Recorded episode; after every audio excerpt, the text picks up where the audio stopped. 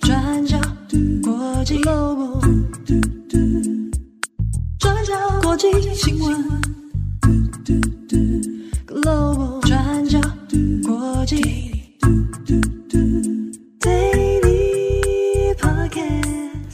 Hello，大家好，欢迎收听 UDN Global 转角国际 Daily Podcast 新闻。我是编辑慧仪，我是编辑木仪。今天是二零二三年十一月二十一号，星期二。那在今天呢，我们有两则的国际新闻要跟大家分享。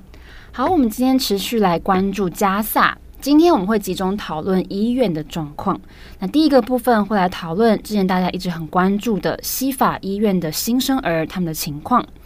那再来是同样在加萨北部的印尼医院，在十一月二十号遭到空袭。那最后我们会稍微来讨论加萨第二家约旦野外医院现在的建造进度。好，那第一个部分呢，西法医院自从陷入停摆以及燃料耗尽的危机，那之中的病患还有避难的平民，他们的生死状态等等都非常受到国际的关注。那尤其是需要依赖保温箱还有生命岌岌可危的新生儿们。那目前最新的消息是，已经有三十一名早产儿，他们从西法医院当中撤离了，并且经由拉法过境口岸安全地送进埃及紧急救治。那这个不管是对婴儿的家属或是人权组织等等来说，都是一个非常好的消息。那在十一月十九号，由哈马斯控制的加萨卫生部表示，这些新生儿是卫生部跟巴勒斯坦红新月会，还有联合国其他救援机构合作来撤离的。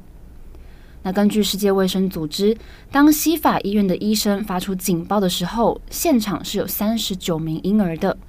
那医护人员他们必须把婴儿从保温箱当中移出来，然后用铝箔纸包裹住，以保持温暖。那有一名医生也形容了当下的危机状态。他说：“对于这些早产儿来说，他们的生命在医院断电的那刹那，就似乎被判了死刑。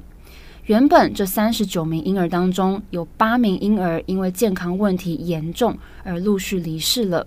那剩下这三十一位，现在被成功的转移到了埃及。”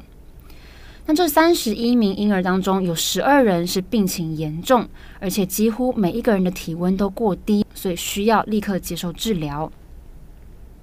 那当中是有六名护理人员以及四名母亲陪同所有的婴儿，并且送往埃及两家不同的医院接受治疗。那根据半岛电视台的形容，在星期一的时候，拉法过境口岸埃及一侧的医务人员。他们小心翼翼地把这些婴儿一个一个从救护车里面抱出来，然后放入了移动保温箱当中，接着穿过停车场，然后送上其他台的救护车。那其中有一名早产儿的母亲，她就表示，她在九月二十八号这天生下宝宝，那过程当中非常辛苦，也差点丢了性命。那自从女儿出生之后，她就一直被安置在西法医院的保温箱当中。那原本他在生产完一个星期之后要去西法医院探望女儿，那在当天他们的房子就被彻底轰炸，所以家也没了。所以从此以后他就在西法医院跟女儿在一起。结果没有想到医院会成为攻击的目标，而看到这么多新生儿，他们必须经历这一切，这位母亲也说她感到非常的心疼。那另外有一名母亲则是说。她为了陪伴自己的宝宝到埃及，她不得不把其他孩子留在加萨。那在接受路透社访问的时候，她也声泪俱下的表示，她没有机会跟其他孩子们说再见。她担心接下来加萨的战事可能会让这些孩子们死于冲突当中。那世界卫生组织也表示，当中大多的婴儿是没有家人陪伴的。那其中有一些孩子的母亲们在空袭当中丧命。或是在分娩之后不幸离世了，那甚至有婴儿，他们是全家当中唯一的幸存者。那另外，由于加萨的官员目前可以掌握的资讯是很有限的，也没有办法找到部分婴儿的家人。那针对这件事情呢，联合国儿童基金会是表示，他们现在正在帮助识别跟登记这些婴儿的身份，来帮助他们跟家人团圆。好的，那以上是被撤离的婴儿，他们目前的状况。那与此同时呢，也有其他医院现在陷入冲突当中。加萨卫生部在十一月二十号指控以色列国防军空袭加萨北部的印尼医院，造成至少十二个人死亡。卫生部发言人库德拉他表示，这十二名死者当中，除了病患之外，还有避难的平民。那另外也造成了数十人受伤。那根据卫生部的说法，这间印尼医院当中就有大约七百个人困在里面。那在空袭几个小时之后，大约有两百位患者在红十字会的帮助之下撤离医院了。那这间印尼医院呢，是由印尼紧急医疗救援会在二零一六年筹建完成的医院。这个部分原因跟印尼还有巴勒斯坦他们非常密切的关系是有关的。在过去多年以来，印尼他们也有持续提供人道援助到加萨当中。那我们看，印尼其实也是非常初期，在一九四五年就承认巴勒斯坦的国家之一。那过去以色列跟加萨之间发生冲突的时候，印尼的领导者他们也都会在第一时间出来谴责以色列。包含今年二零二三年冲突发生的时候，印尼总统佐科威他也在 YouTube 频道上上传了声明影片，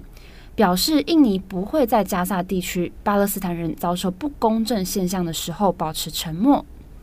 那之后呢，印尼跟伊斯兰合作组织也一起向世界发出讯息，要求停止在加萨暴力的升级。那这次加萨的印尼医院遭到攻击，在之中受害的人员当中，有三个人是印尼公民，他们是在医院里面担任志工，那现在也是处于失联状态。那印尼的外交部长勒特诺，他也强烈的谴责以色列，要求以色列立刻停止暴行。好，那我们今天第三个部分也会来谈，预计在加萨南部城市汉尤尼斯建立的第二家约旦野外医院。大家知道，野外医院通常是在战争或是冲突当中，或是天灾发生的地方，或是重大事故当中比较小型的医院，或是行动的医疗单位，主要是用来临时收治伤患，然后再后送大医院的设施。那约旦在二零零八年加萨战争之后，在加萨创建了第一家的约旦野外医院，是在二零零九年创建完成的。那自从二零零九年以来，这间医院已经累计协助了三百三十七万名病患。那现在第二间医院预计会建在汉尤尼斯，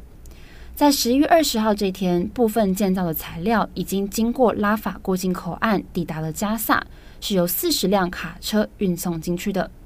那预计如果顺利的话，这项设施会在四十八小时左右准备就绪，并且会有五十名医生在两天之内抵达这间医院。那另外也会安排一百四十五名工作人员，还有四十一张病床。那约旦国王阿布杜拉二世也是在星期日的时候跟野外医院的相关人员通了电话，来了解现在建造的程序还有进度。那约旦军方也表示，约旦皇家空军的飞机已经两度使用降落伞等等的方式，向加萨野外医院空投医疗用品，来解决拉法过境人道物资救助延误的问题。好的，那以上是有关加萨的医院的相关状况。好，今天的第二则，我们要来更新意大利黑手党被审判的新闻。那这是意大利近三十年以来最大规模有关黑手党的审判。那这个审判历时三年，扣押了三百五十名被告，针对九百多名证人进行听证会。那最终，意大利法院是在十一月二十号宣布，会针对两百零七名被告进行定罪。那他们的刑期合计长达两千两百年。那而且被定罪的人不仅仅是黑手党的成员，还包括当地的警察、地方议员、商人等等。那涉及的人际关系网非常的深远跟密切。那我们今天就来整理这整个事件的经过给大家。那一开始，我们先来介绍，那这个黑手党的背景是什么？那这样大家就可以知道这场审判的重要性跟意义。这个黑手党的名字翻译成中文是“勇者”的意思。这个黑手党起源于意大利的卡拉布里亚地区。卡拉布里亚地区呢，是位于意大利的南部，那是相对穷困的一个地区，而勇者就在这个地方扎根，迅速扩张。从一九七零年代开始，勇者主要的收入来源就是绑架的赎金。那例如，他们曾经绑架过好几十名知名的人质，那其中还包括美国石油大亨的儿子约翰·保罗·盖蒂三世。那当时候，勇者就勒索要求一千七百万美元的赎金。那但是呢，约翰·保罗·盖蒂三世的祖父他不愿意支付这笔金额。那结果呢，这个黑手党勇者的内部成员就把约翰·保罗·盖蒂三世的左耳割了下来。那最后，双方才以三百万美元的赎金达成了协议。那除了绑架的赎金之外，勇者这个黑手党也依靠贩毒，尤其是骨科碱获利。勇者的骨科碱生意版图不只局限在意大利，而是已经扩张到整个欧洲，甚至到了垄断的程度，而且呢，还遍布了全世界至少四十个国家。他们多么有钱呢？《卫报》就引述了一项二零一三年的报告，那指出勇者当时候的年度营业额是五百八十亿美元，那收入呢是比德意志银行和麦当劳加起来还要多，还要强大。那虽然这个黑手党也曾经被其他的意大利黑手党，像是西西里黑手党嘲笑或者说是看不起。那但是呢，依靠着绑架跟贩毒，那勇者已经是意大利至今最强大的犯罪集团。那说到这边，大家可能也会好奇，为什么勇者会有这样子的一个能力呢？那首先，意大利反黑手党调查局就指出，勇者非常的灵活，不管是在合法或者是非法的经济领域里面呢，勇者都可以找到新的商机。那例如，除了我们前面提到的绑架跟贩毒，勇者也擅长敲诈勒索，以及利用高利贷赚钱。啊包括他们也会为企业提供信贷。那当这些企业快要撑不下去的时候，勇者就会接管这些企业。那再来，勇者的特点也在于他们在卡拉布里亚地区扎根扎得非常的深。卫报就指出，勇者的高层们至今还是住在卡拉布里亚区。他们操控着所有的业务，而且呢，这些高层也有一套保护自己的方式。例如，他们会在自己的房子下面盖逃生隧道，那以及当他们逃跑的时候，山区或者是树林里面都会有一些藏身之处。那而且，勇者跟当地的高官显要关系非常的要好，那涉及了政治、经济、金融等等层面。那换句话说，就算他们在当地犯罪了，他们还是可以被这一些高官显要保护。那最后还有一点，跟西西里黑手党不同的是，勇者内部成员之间拥有深厚的血缘关系，所以这也是为什么这几十年以来他们一直难以被渗透、被摸透的一个原因。你说到这边，我们就要来看，如果这么难渗透，那么意大利有关当局是怎么逮捕这些内部成员的？那其实从二零一六年开始，警方就已经展开调查，并且是在二零一九年的十二月，出动了两千五百名警察到了卡拉布里亚地区进行突袭行动，所以才成功大规模逮捕了内部成员。那其中有一些被告，也就是勇者的这个内部成员，他们就转换为污点证人，就描述了勇者内部的运作，外界也才终于知道勇者过去的一些呃运作状况，还有他们的暴行。那例如，勇者曾经就在教堂里面藏匿武器，或者是利用救护车运输毒品，或者是挪用公共水资源来种植大麻，还有操纵公共标案、选举舞弊、给予当权者回扣等等的这些状况。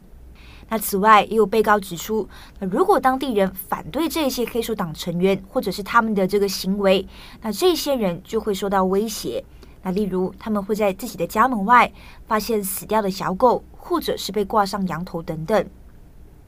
那这次的审判当中，除了黑手党成员，那警方也成功揪出了其他的非黑手党成员，也就是我们一刚开始提到的，包括涉案的警察、议员、公务员等等。所以呢，简而言之，当局是在历时三年的调查，那最后在十一月二十号判决两百零七名被告有罪，刑期合计长达两千两百年。那其中有四名资深的勇者成员，也各自被判处三十年的徒刑。好，那所以透过这一场意大利三十年以来最大规模的黑手党审判，我们也可以看到背后涉及的这个议题，还有网络这之中的复杂性。好的，以上就是今天的 Daily Podcast 新闻。是节目的最后，一样祝福大家有一个美好的星期二。我是编辑会议，我是编辑木仪，我们下次再见，拜拜，拜拜。